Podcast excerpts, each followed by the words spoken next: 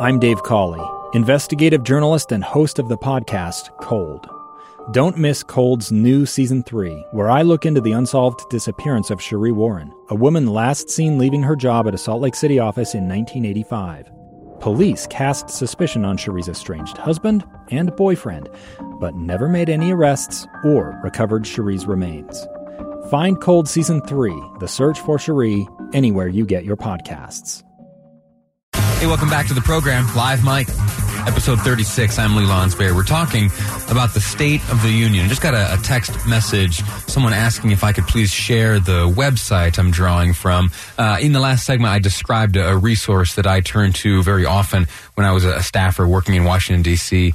Uh, for Congressman Rob Bishop. It's, it's, it's kind of wonky. So if, if you are interested in this, here it is. I'll say it once. It's the Congressional Research Service. The website is CRS Reports crsreports.congress.gov. crsreports.congress.gov. I'm going to put a link to it in my uh, my Facebook page. You can find me there on Facebook. Uh, here at the state, I'm a big shot now. Have I told have, have I told you that? I'm a big shot. They gave me not only my own radio show, but they gave me my own Facebook page.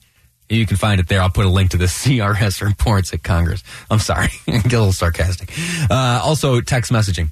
57500. That's the Utah Community Credit Union text line. If you want to help me out with some of these segments, give me some suggestions or ask some questions, feel free to reach out via the text line. 57500, the Utah Community Credit Union text line. So uh, let's continue with what I learned about the State of the Union. It's tonight, by the way. President Trump will deliver State of the Union address tonight at 7 p.m. We're going to carry it live here on KSL News Radio. Interesting thing about tonight's State of the Union, it is going to take place in the midst of impeachment proceedings. Now, the the House managers, the prosecutors in the case against the president, as well as the White House Defense Counsel, they've rested their cases. They have made uh, all the arguments and all the defenses that they intend to make. And now what's happening, again, all of this is ahead of a vote will take, which will take place tomorrow at 2 p.m. our time. So you and I, uh, just over 24 hours from right now, you and I sitting here together. Uh, we'll probably do a little bit of breakdown of the State of the Union address, but as uh, the minute hand ticks closer to 2 o'clock, you and I uh, will right here learn the fate of the President of the United States together. We're going to bring you those details in their entirety. Uh, we'll try to break it down, make sure that you and I are learning exactly what's happening as it happens when the senators tomorrow vote, each of them one by one, guilty or not guilty in the impeachment case against the President of the United States. So he, the, the, the President tonight, Again, ahead of the vote tomorrow, tonight at 7 p.m., he will, that's uh, mountain time. Don't worry, we got the time zones figured out. 7 p.m. mountain. The president tonight will stand on the floor of the United States House of Representatives and he will deliver his uh, address. Now, historically, this has been an opportunity for the president to deliver to Congress a report on the goings on uh, of the nation. Now, I got curious. We, as these impeachment proceedings have carried out. I have gotten curious about how they compare to the the very same impeachment proceedings which took place in 1868. Uh, before I say the name, you remember the president who was impeached in 1868? Uh, I'll give you a, a three, two, one. Nope. Uh, Andrew Johnson, of course. Uh, in 1868, uh, Andrew Johnson delivered uh, his own State of the Union address not long after having been impeached and later acquitted by the Senate by one vote. We've told that story before. Uh, look it up; it's fascinating.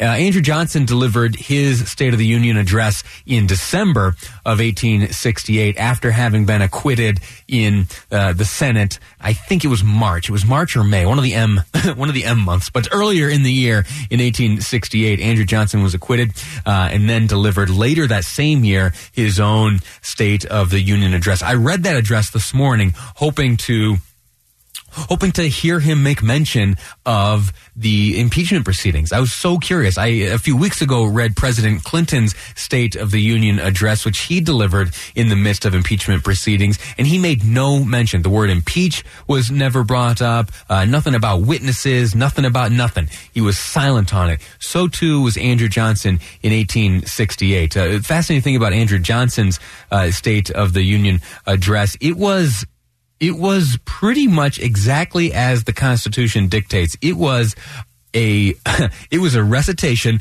of all of the business of the federal government. He offered some of his own uh, policy ideas and requests and suggestions, but for the very most part, he walked through each executive department, the Secretary of the Navy, way back then, Secretary of War. Uh, he talked about their individual budgets. He talked about how they were faring, what type of work they were doing. He also talked about uh, taxation, uh, government government revenue uh, as compared to expenditures. He pointed out that uh, they, for the past number of years, had been running uh, a surplus. That communicated to him that, uh, and he later shared with uh, his audience there that uh, we ought to find a way to maybe lower taxes so that instead of a surplus uh, or a deficit, uh, we're hitting right there at zero. Uh, anyway, it was pretty fascinating. He also made some suggestions about how senators ought to find themselves uh, in their positions uh, as opposed to uh, being appointed by state legislatures. Andrew Johnson suggested that they um, that they be elected via a popular vote, and well. Uh, the 17th Amendment came a little bit later, and we we know how that turned out. Oh shoot, uh, I need to move quickly. So there are a few more interesting things I want to point out tonight. Oh, the reason I brought up all the impeachment stuff from the Clinton states of the State of the Union and the Johnson State of the Union from 1868 is that tonight tonight. Do you do you think do you think the president's going to hold back? You think the president's going to be silent on the impeachment? Absolutely not. Uh, I wonder. I wonder how just how many times he'll use the word impeachment. Uh, I'm gonna write. I'm gonna write now. I'm gonna say uh, 18 times. He will say the word. And uh, listen, I get credit if he says impeach or impeachment. All right, but we'll, call that one word. Uh, so I've written down 18. Uh, why don't you make a guess yourself? Remember it, and then you and I tomorrow, about 24 hours from now, we'll, we'll compare notes and see how we each did. What we'll do is we'll get a transcript, and then I'll hit Control F and I'll type in impeach, and we'll, we'll, that's how we'll get our answer. Uh, I'll share with you uh, how we do tomorrow. My guess is 18. Uh, why don't you text your guest in? Five, se- guess, 57500. That's the Utah Community Credit Union text line. Uh, Producer Amy, you want you pick up a pen, and make yourself a guess as well. Uh, we'll trade notes tomorrow and see who came out on top. The last thing I want to tell you about a little piece of trivia dealing with the State of the Union has to do with a guy named Larry Skutnik. I'm sorry, Lenny Lenny Skutnik. Lenny Skutnik is his name. He, in 1982, was mentioned by President Ronald Reagan during his State of the Union. Now, who is who is Skutnik? He uh, saved someone's life.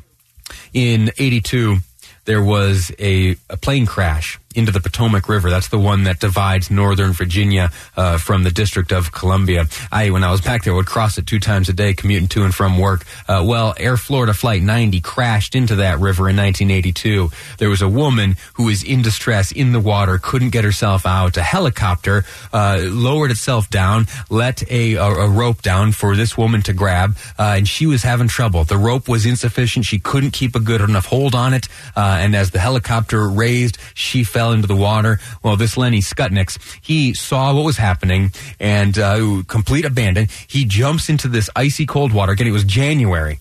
He jumps into the river. He takes hold of the woman, swims her to shore, and he uh, that year was the guest of Ronald Reagan during his State of the Union address. Now, why do I mention his name? First off, what he did was heroic, and second, since as time has gone on, the president's guests have been referred to as Lenny Skutniks. I have a list of the president's guests for tonight. Time is too tight for me to share it now. We'll get back to it uh, later on. In the next segment, though, we're going to speak to a state legislature legislator, Craig Hall. He's been here on this program in the past, but he has a fascinating new bill which would prohibit straight ticket voting. The interesting thing, this Representative Craig Hall, he's a Republican. We'll speak to him next here on Live Mike. I'm Lee Lonsberry, and this is KSL News Radio. I'm Dave Cawley, investigative journalist and host of the podcast Cold. Don't miss Cold's new season three, where I look into the unsolved disappearance of Sheree Warren, a woman last seen leaving her job at a Salt Lake City office in 1985. Police cast suspicion on Sheree's estranged husband and boyfriend, but never made any arrests or recovered Sheree's remains. Find Cold Season 3, The Search for Sheree, anywhere you get your podcasts.